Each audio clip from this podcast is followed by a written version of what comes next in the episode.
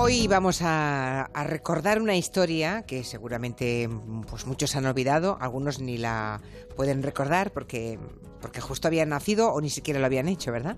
Vamos a hablar de un asesino en serie español que, según van a contarnos Marlaska y Rendueles, es uno de los más inteligentes con los que ha tenido que enfrentarse la policía. Él mató a cinco mujeres, atacó a dos más, hasta que fue detenido por la Guardia Civil hace ya 20 años. Se llama Joaquín Ferrandiz Ventura.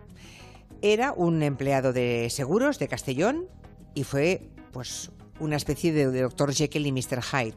Fue un buen hijo, un buen empleado, novio normal y correcto durante el día y un cazador de presas de chicas durante las noches. Hoy en este territorio vintage vamos a viajar con Manu y con Luis. Buenas tardes a los dos. Hola. Hola, buenas tardes. A los años 90, ¿no? Hay que, hay que irse casi 30 años atrás, ¿no? Y vamos a la investigación que, según Manu y Luis, ha sido una de las más complejas que, ha seguido la Guardia Civil contra un asesino eh, en serie español. Le llamaron la Operación Bola de Cristal. Cuatro años de felicidad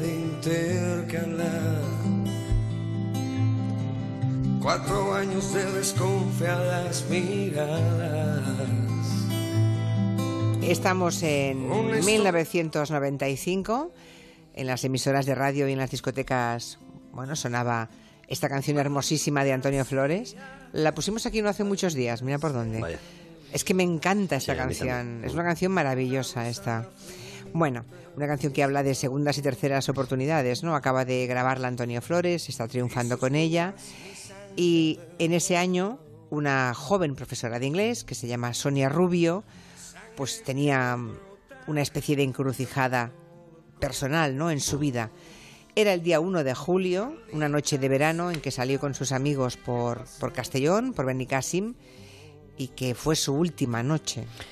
Sí, Sonia Rubio estudiaba filología, acababa de volver de Inglaterra, a casa de sus padres en Castellón, iba a pasar el verano en un apartamento que tenían en, en Benicassim. Y sus amigos, investigados todos, claro, después de la desaparición de ella, contaron que ella andaba un poco preocupada, que había cogido unos kilos y sobre todo estaba preocupada por su abuela, que estaba entonces ingresada en el hospital. Esa noche del verano recién estrenado, el mes de julio recién estrenado, eh, Sonia salió con su amiga Consuelo, cenaron en una pizzería, tomaron copas en varios pubs y decidieron irse a bailar, a acabar la noche en una discoteca, que en la discoteca del Hotel Orange. Hacia las 5 de la mañana, las dos amigas decidieron que se volvían ya a casa andando. Se despidieron en un cruce y Sonia siguió caminando por la gran avenida de Benicassim. Le faltaban apenas 400 metros para llegar a esa casa de veraneo. 400 metros solamente, ¿eh? Pero entonces se acercó en su coche. Luego se sabría que mm, había estado con su pandilla en la discoteca y acechando el protagonista de este territorio negro vintage, el tal Joaquín Ferrandiz, alias Chimo, un joven guapote, ¿verdad? al que Sonia había visto alguna vez, o sea, le conocía de vista, de algunos locales nocturnos. Y por tanto, como le conocía, le ofreció llevarlo a su llevarla a casa y ella, por lo visto, pobre Sonia, pues se fió de él. Sí, se subió al coche. Ferrandiz tenía entonces 29 años, era un tío pintón y contaría mucho tiempo después que ató a Sonia, la mordazó la llevó a un sendero cerca de una organización que se llama Les Playetes y allí la mató. Luego colocó un saco de cemento sobre la cara de Sonia y, le, cortó las bragas y las dejó anudando su cuello, ¿no? como si la hubiese estrangulado con su propia ropa interior. Después, Ferran dice el asesino volvió a casa de su madre en Castellón, vivía con ella. Al día siguiente quedó con una novia que tenía entonces y el lunes fue a su trabajo normalmente en una empresa de cerámica. Bueno, pues este asesinato no se descubriría hasta el mes de noviembre de 1995, se habían pasado bien bien cinco meses, ¿no? Cuando un hombre encontró el cadáver de Sonia Rubio. Esos cuatro meses, mm, las televisiones, los periódicos, obviamente, pues hicieron eco de la desaparición de la chica, ¿no? Un caso más mediático porque había ocurrido y creo que eso es lo que hace que yo me acuerde perfectamente, había ocurrido pues muy, muy cerquita al lado de donde pasaban entonces el verano José María Aznar y su familia, ¿no? Durante ese tiempo, esos cuatro meses, hasta que descubrieron el, cadáver de la, de la chica, de Sonia, ¿Qué hizo el asesino Joaquín Ferrandiz? Siguió con su vida, siguió con su vida normal, eso sí, durante el día, y siguió matando durante la noche. Eso sí, tras el asesinato de Sonia, aún no descubierto, porque hubo como casi siempre quien se fijó en la vida personal de la chica y anunció que se había ido por su cuenta, él cambió el escenario, cambió el, territorio de caza. Entre agosto y octubre del año 95, Chimo se centró en víctimas pues mucho más vulnerables, más fáciles, que importaban menos, que no salían por la tele. Fernández conocía una zona que se llamaba La Raya, que era el nombre de un club de alterne. Era un sitio bastante siniestro, cercano a la antigua carretera nacional 340, muy cerca de Villarreal. Y allí algunas mujeres, casi todas heroinómanas, casi todas enganchadas, se ganaban unos duros o unas dosis de heroína haciendo, ejerciendo la prostitución. Fernández había pasado por allí años antes, incluso había tenido un par de incidentes bastante confusos con dos de esas mujeres. Una le acusó de hacerle daño, de pellizcarla, de, hacerle daño, y otra salió del coche eh, y dijo que directamente no se le empinaba, así lo contó. En aquella carretera, entre heroína, entre chulos, clientes más o menos violentos, acabaron sus días Natalia Archelos, Mercedes Vélez y Francisca Sala- Salas, Nat- Nat- Nati, Merche y Paqui, que como se llamaban. Las tres menores de 30 años, las tres muy, muy deterioradas, muy enganchadas al caballo y las tres explotadas por el mismo chulo, el Lisones, un prosoneta gitano. Paqui, una de ellas, sabía que se jugaba la vida y se despidió un día de su amiga Noelia. Le dijo textualmente, seguramente no nos veremos más, pero tengo que salir a chutarme. Prefiero morir de sobredosis a que me coja alguno de esos. ¿Cómo sería la cosa, no? Porque imagino que a que me coja uno de esos se refería a los proxenetas, ¿no? Eso es. Pero habéis dicho que Ferrandiz eh, las mató entre agosto y octubre del 95. O sea que ni siquiera la policía tiene claro, la Guardia Civil, el día que las asesinó, ¿no? Nadie, ni siquiera su asesino. ¿eh? Fernández confesó los crímenes luego, pero no supo precisar los días. Cuando ocurren desapariciones de prostitutas, como fue ese caso, los periodistas tampoco nos preocupamos demasiado de sus historias. ¿no? Casi nadie escucha a las familias, si es que las familias están, cuando dicen que sus, sus seres queridos faltan. Lo que sabemos de estas tres mujeres es que Fernández siguió el mismo patrón, como buen asesino en serie, para ir terminando con ellas. Les ofreció el doble de lo que cobraban habitualmente por un servicio, ellas se subieron a su coche, las amenazó a las tres con una navaja, las ató y las asfixió con su ropa interior, igual que a Sonia Rubio o con sus medias. Y luego se deshizo de sus cuerpos en una acequia del camino Bora-Riu. Los cuerpos de, de esas mujeres a las que pues casi nadie echó de menos, esto es lo que me parece de todo más triste, ¿no? Más miserable. Nadie las buscó, ¿no? Fueron encontrados a finales de enero, entre finales de enero y principios de febrero de 1996, ¿no? Y nadie, porque me habéis dicho, nadie conectó esos tres crímenes con el anterior, con el de la joven profesora, con el de Sonia Rubio, ¿no? No, no, no. Uno de los primeros signos de la inteligencia de Ferrandiz, que es un tipo con un cociente de 120, algo superior, como un 30% más inteligente que la media, fue cambiar tanto de escenario, de, de mundo, digamos, ¿no? Para que sus crímenes no se conectasen. Las tres prostitutas y Sonia pertenecían, bueno, pues prácticamente a mundos y a planetas distintos, aunque es cierto que los cadáveres solo los separaban entre sí unos poquitos kilómetros. Las investigaciones sobre los tres asesinatos de prostitutas empezaron en su mundo, en, en su, en su historia tan triste, entre chulos, proxenetas, clientes, heroína, camellos, etcétera. Ya, claro. Mientras tanto, Ferrandi seguía en su casa, con su madre, con su trabajo, incluso en los mismos días en que se encontraron los cuerpos en la acequia, que se, formó un enorme revuelo en, Villarreal, en Castellón. Fernández acudió a una entrevista de, trabajo, cambió de trabajo. Él fue entrevistado por la compañía de seguros Winterthur y cuando la Guardia Civil le preguntó al- a su jefe, el jefe le- le- les contó que le había contratado y explicó que era un empleado estupendo, que nunca llegó tarde, nunca tenía prisa por marcharse, nunca estuvo de baja y ni siquiera cogió vacaciones a las que tenía derecho.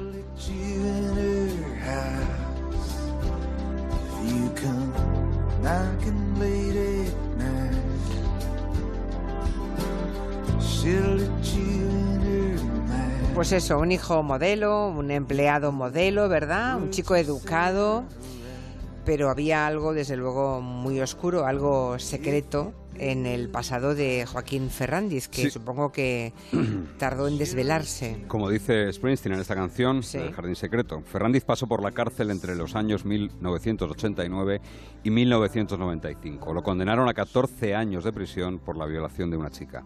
Pasó seis años nada más dentro. Era Seis de el- los catorce. Sí, Sí. era el régimen, el- el- la ley penitenciaria antigua, digamos, el código penal antiguo, y se pudo beneficiar de trabajo, de buen comportamiento y de todas esas cosas que redimían condena en en aquel momento. Su madre le apoyó, incluso llegó a escribir a la víctima una carta llamándola niña cruel y despiadada. Eh, su novia también la apoyó, sus amigos también la respaldaron, y para la mayoría de la provincia de Castellón, y ante el asombro de su víctima, Ferrandiz, lo que fue es fue víctima de un error judicial. Imagínense, ¿eh? por violar a una cría de 14 años y creían que era inocente, todos convencidos de la inocencia. Lo que llamaríamos la opinión pública estaba de parte de, de Fernández. ¿sí?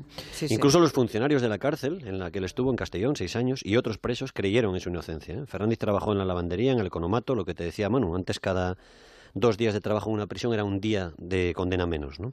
Así fue recortando su condena hasta seis años. Escribía en la revista de la cárcel, participaba en el grupo de teatro, Así que Chimo Fernández volvió a la calle muy pronto, demasiado pronto, en abril del año 95, y tres meses después ya empezó a matar. Qué Había aprendido. O sea, sale y a los tres Claro. meses ya mata a Sonia Rubio. Lo que nos cuentan los expertos de la Guardia Civil es que aprendió, aprendió, los asesinos también aprenden, sobre todo los agresores sexuales en serie, y aprendió que no podía dejar viva a ninguna víctima porque lo denunciaba y acababa en prisión. ¿no? Vamos a leer parte del informe de los funcionarios de la prisión de Castellón sobre Joaquín Fernández cuando él sale en abril del 95, insisto, tres meses antes de matar. Escribieron es emocionalmente estable, tiene buena capacidad para contener la ansiedad, respeta y acepta la autoridad, no se considera delincuente y no se observan anomalías psicológicas ni factor de relevancia criminógena, es decir, no había peligro. O sea que este hombre sale de la cárcel después de cumplir solamente seis años de una condena de 14 por violación y apoyado por su madre, por vecinos, por amigos, por todos, ¿no? Y encima eh, tiene un trabajo nuevo esperándole cuando sale de la cárcel. Sí, así es. Lo- la verdad es que pensemos que de esto hace 20 años, que eran otros tiempos, Sí. que no se estudiaba a los delincuentes sexuales ni a los asesinos seriales como se hace ahora. Por ejemplo, con los violadores se solía cometer un error muy grave. Como en prisión no se metían en problemas ni se relacionaban mucho con otros internos por motivos evidentes y eran reclusos incluso serviles con los funcionarios, eh, tenía mm, entre los violadores había chivatos dentro de la prisión, pues pasaban a ser considerados presos modelos y eso se confundía con su rehabilitación. El hecho de que uno sea un preso modelo no quiere decir que se esté curando, que, que- que se esté rehabilitando. de Sobre todo porque no hay ninguna mujer a quien violar en la cárcel. Evidentemente. Claro. Ese error ha ocurrido también durante muchos años con los psicópatas, gente que se integra también Sí, sí. perfectamente en la vida ordenada y rutinaria de una prisión. Y el caso es que Chimo mató a cuatro mujeres apenas unos meses después de salir de prisión. ¿no? Y aquí hay otro rasgo curioso de su comportamiento y que desmiente algunos tópicos sobre los asesinos en serie, el tópico de que no pueden, no pueden evitar lo que hacen. ¿no? Pues Fernández dejó de hacerlo, dejó de matar mientras tuvo novia y dejó de matar también mientras los cuatro asesinatos, digamos que estaban en los medios. En aquellos meses, recordemos 1996, Fernández empezó a salir con una chica que se llamaba Maite, que fue la que decidió romper con él en el verano. Y al final de ese verano, ya solo, sin novia, digamos, Chimo empezó a bueno, pues a patrullar las, las noches de Castellón, los bares, mm, los bares de gente joven, ¿no? Que estaba de marcha, para seguir buscando alguna víctima indefensa. Eso es, y el 14 de septiembre del año 1996, Chimo se encuentra a Amelia Sandra García, una chica de 22 años a la que conocía de vista de algunos de esos bares de la zona como el Comics. Ambos coincidieron en una discoteca poco antes de las 7 de la mañana y Chimo repitió el modus operandi de su primer crimen, el de Sonia Rubio. Se fue de la discoteca antes que ella, estuvo rondando con su coche hasta que Amelia salió y entonces se ofreció muy galante a prestar a llevarla a casa. La estranguló y dejó su cadáver en una zona de onda donde algunas tardes iba a tomar la paella con una antigua novia. Antes habéis comentado que este tipo de asesinos en serie, de los que Fernández quizás sea el, el mejor ejemplo español, digamos, ¿no? Tampoco hemos tenido tantos asesinos en serie, ¿verdad? Afortunadamente. Afortunadamente, así. Que, y dado su alto nivel, eh, su alto cociente y su capacidad de aprender, lo hizo, ¿no? Que él aprendió, y esto es una conclusión terrible, ¿no? Puesto que había pasado seis años por violación, eh, debió pensar y debió aprender que lo mejor era matar a una víctima de violación para que no pudiese denunciarle, Así ¿no? fue. Eh, ¿qué, qué otros aprendizajes tuvo en la cárcel Joaquín Fernández? Bueno, muchos. Y uno, uno, por ejemplo, uno concreto. Eh, leyó y vio en televisión que a las tres mujeres asesinadas en la raya, la Policía Nacional había, inte- la- había conseguido identificarlas por las huellas dactilares, ¿no? porque los cuerpos estaban muy deteriorados. Así que después de matar a Amelia Sandra, la, que te- la víctima que te acaba de comentar Manu, Sí. lo que hizo fue machacarle los dedos con un, algo duro, nunca se supo qué objeto utilizó, para reventarle las huellas, para borrarle las huellas Y otro gesto más que demostraba la inteligencia de Chimo. En enero del año 97, la policía detuvo a un camionero, a Claudio Alba, como supuesto asesino de las tres mujeres, de las tres prostitutas. El juez lo mandó a prisión y estuvo allí durante cinco meses hasta el mes de junio. En todo este tiempo, con un inocente en la cárcel, como responsable de los tres asesinatos, Chimo dejó de matar. Sabía que si mataba, bueno, pues eh, alguien diría, no, si el asesino está en la cárcel. Ahora imagínate, ponte en la piel de Claudio Alba, ¿no? Sí, ese, ese Un señor- hombre inocente Sí. que se pasa eh, cinco meses, cinco meses habéis dicho, ¿no? En la cárcel. Sí, ya murió, eh, reclamó un dinero, yo creo que le pagaron una multa muy simbólica, Sí, muy sí. pequeñita, pero sí, aquella historia fue tremenda. Cinco meses en la cárcel pasando por asesino Sí. sin haber hecho nada. Es que, en fin, se me llevan los demonios. Flaca, no me claves tus puñales por la espalda tan profundo, no me duelen. Canciones de la época, también esta debe ser de ese momento, ¿no? De finales de los 90, porque estamos en 1998 y Joaquín Fernández ya ha matado a cinco mujeres en su provincia, en Castellón, a cinco, ¿eh? Cinco mujeres. Han pasado, por tanto, tres años y a él le siguen viendo como un ciudadano ejemplar, ¿no? Como, bueno, buen chico, buen trabajador, buen hijo, todo. Creo que es entonces cuando la Guardia Civil de Castellón en vista de que no, no resuelve eh, determinados casos, pide ayuda a los compañeros de la UCO, ¿no? de la Unidad Central de Madrid, básicamente para ver si consiguen resolver el primer crimen, el de Sonia Rubio. Y sigue, obviamente, la policía o Guardia Civil sin conectar todos los crímenes. ¿eh? Es. Van a por el primero, ¿no? que no, no hay forma de resolver. Ah, creo que los hombres y las mujeres de la UCO al caso de Sonia Rubio le llamaron Operación Bola de Cristal, ¿no? Sí, con cierto escepticismo, ¿eh? porque había Sí, pasado sí, mucho tiempo, más de dos años desde el asesinato de Sonia Rubio. Era lo que llaman ellos un caso frío, un cold case, que dirían los americanos. Y los guardias civiles, los especialistas empezaron por el principio. Se entrevistaron con familiares y amigos de Sonia Rubio otra vez. Y también por la mejor pista que había, porque el asesino pegó en la ropa interior de la chica, de Sonia, una cinta adhesiva que medía 18 milímetros de ancho. Y no había ninguna cinta así, ninguna con esa medida, en ninguna tienda de Castellón ni de toda la comunidad valenciana. Hicieron algo que se hace habitualmente también, que es repasar denuncias viejas y nuevas también de agresores sexuales, y vieron que una chica llamada Lidia, de 19 años, había acudido a la policía el 15 de febrero de ese mismo año, del año 98. Cuando regresaba andando a casa de una zona de marcha, un tipo salió de un coche, la golpeó y trató de meterla en su coche. Por suerte, un vecino oyó los gritos y bajó a ayudarla. Y Lidia identificó la foto de Joaquín Fernández que le mostraron. Eh, me recuerda un poco lo de, lo de Diana Kerr, Sí, ¿eh? Claro. ¿Verdad? Sí, sí. Es que es Sí, el mismo, la El misma forma patrón. de actuar, el, mismo- Mm. el patrón, sí, sí, sí.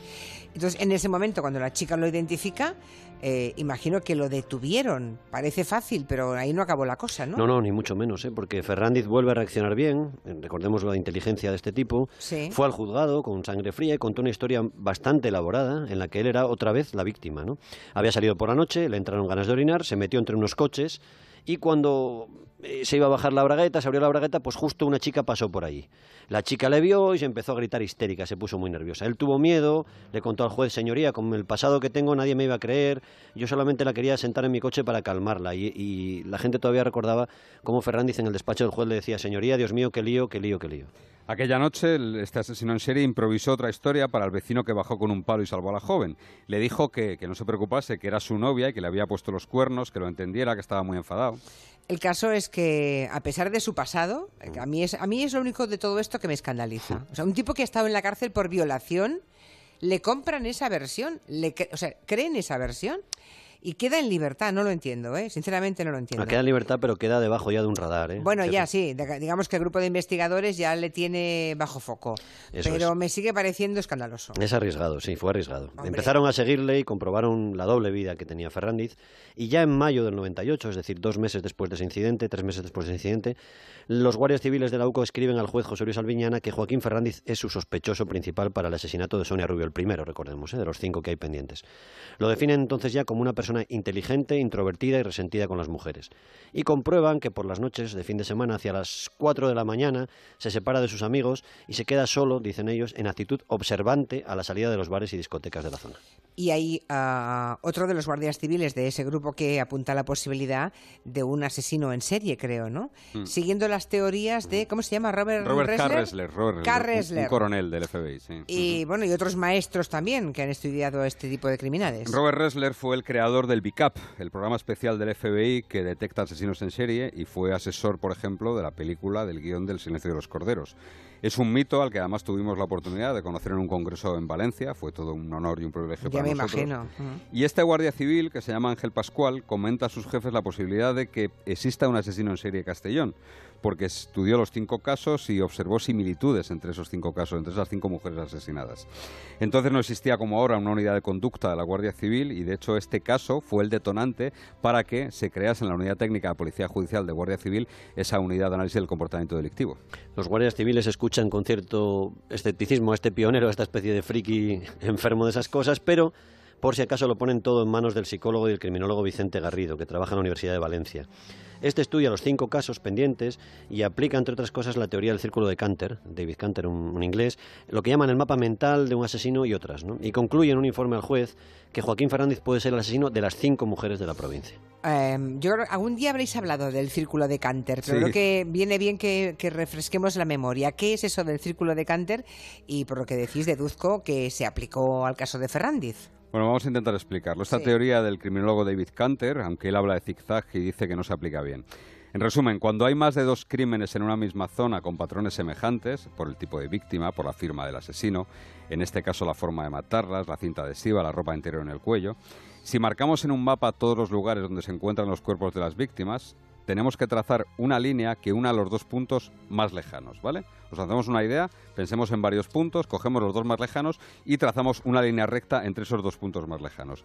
Esta línea sería el diámetro que utilizamos para dibujar una circunferencia. Si todo es correcto, si el círculo de Canter se cumple, el asesino vivirá y trabajará dentro de esa circunferencia. Y sí, en el caso de Ferrandi se hizo ese círculo, se estudió Y ese sí, mapa ¿eh? mental y Chimo vivía y trabajaba y mataba siempre dentro de ese círculo.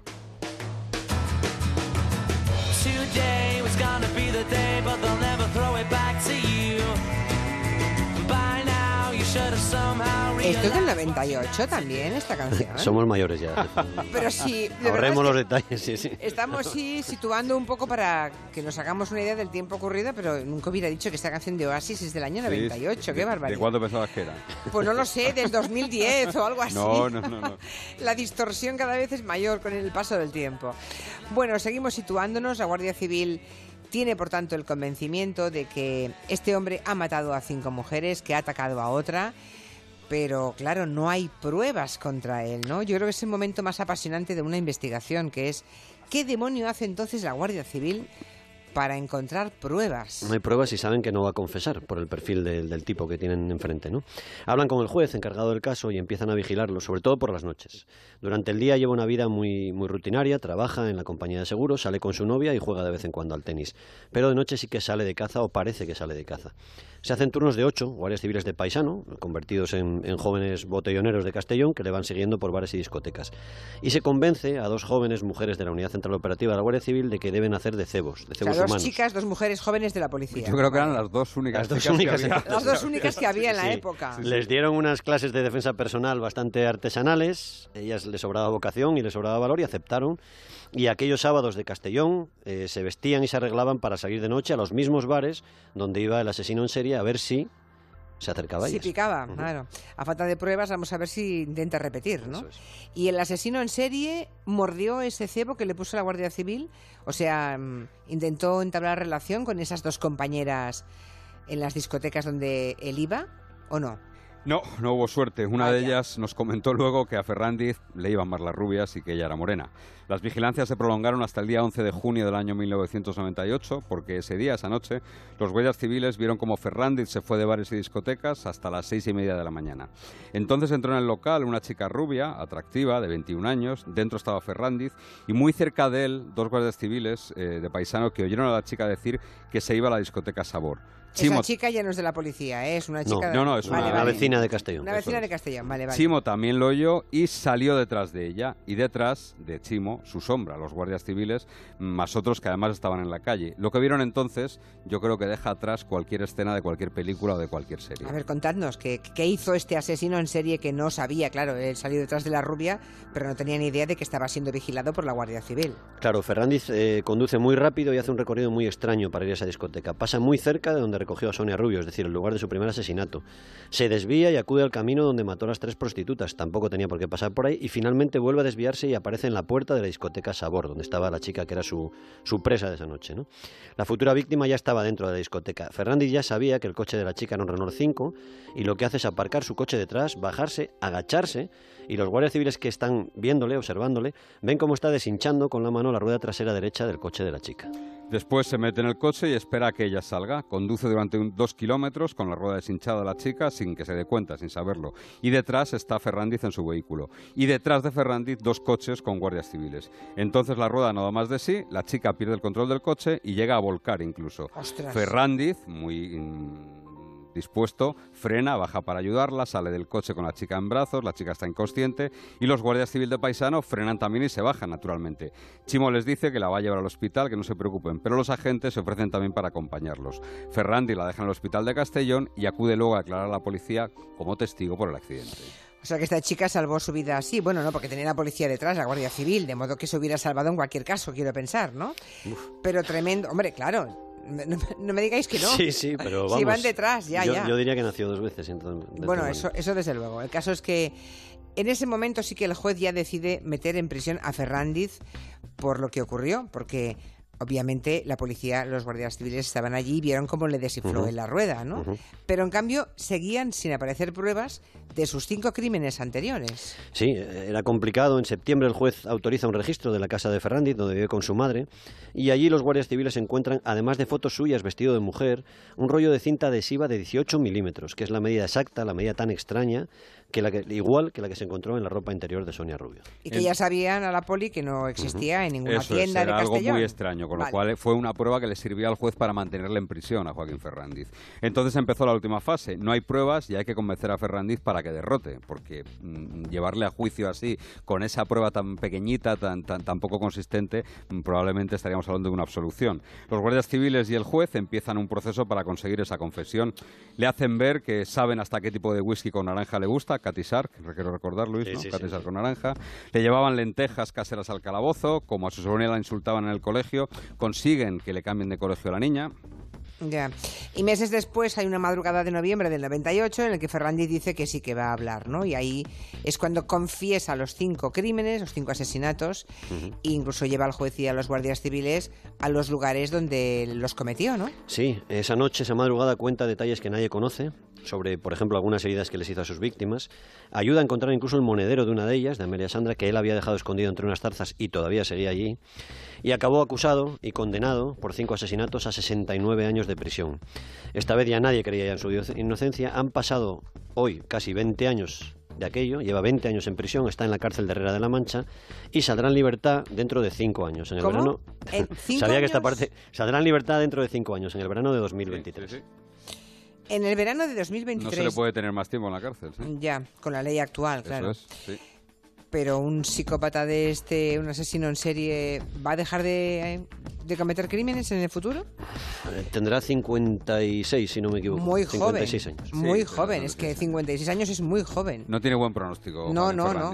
No tiene ningún buen pronóstico. Pues acaba fatal, ¿eh? Lamento deciros este territorio vintage. Porque hemos contado de qué tipo de calaña de individuo estamos hablando, pero rematamos contándole a los oyentes que en cinco años sale la cárcel. Sí, sale de la es. cárcel y que tendrá solamente 56 años. Y será un hombre libre a todos los efectos. Nada se puede hacer por, por cercenar su derecho a nada, sino que será un hombre libre a todos los efectos, absolutamente. Pues me temo que hay leyes que no. que habría que retocar. En fin, ya lo he dicho. Hasta la semana que viene. Hasta, Hasta la luego. semana que viene. Adiós. adiós. adiós.